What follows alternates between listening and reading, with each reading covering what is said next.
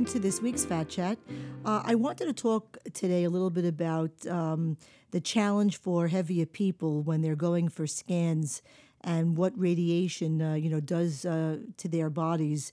Uh, it's prompted by a, a, a, conversation that I had uh, earlier this week with a client who, uh, just in the normal course of going for a physical, uh, had some pain in one of her joints. The doctor sent her for, gave her a prescription for a scan, and uh, she came into me following that. It was routine and all, but she was upset because she said they had a problem, uh, given her size. You know, sort of getting her you know, positioned correctly and all that. And so, you know, that's what prompted me to have this conversation with her that I'd like to have with you today.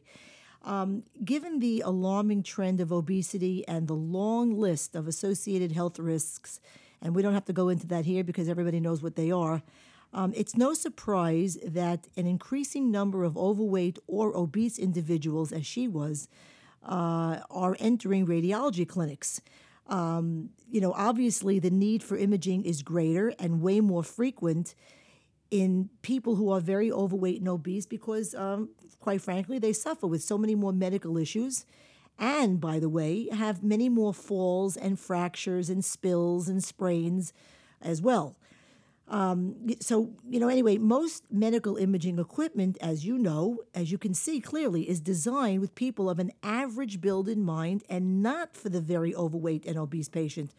So, of course, they are exposed to a higher level of radiation during routine x rays and CT scans. Believe it or not, and it is hard to believe that this hadn't been done previously, but it was only a few years ago when researchers at the Rensselaer Polytechnic Institute uh, were the first to calculate, they, they did an experiment to calculate exactly how much additional radiation obese patients actually receive when they undergo a routine CT scan.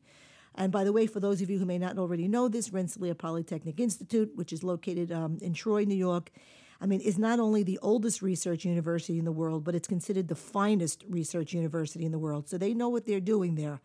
And anyway, so they did this experiment and they did a scan of the chest, abdomen, and pelvic area of obese patients, and it showed that organs deep within the abdomen received 59% less radiation compared to normal weight patients.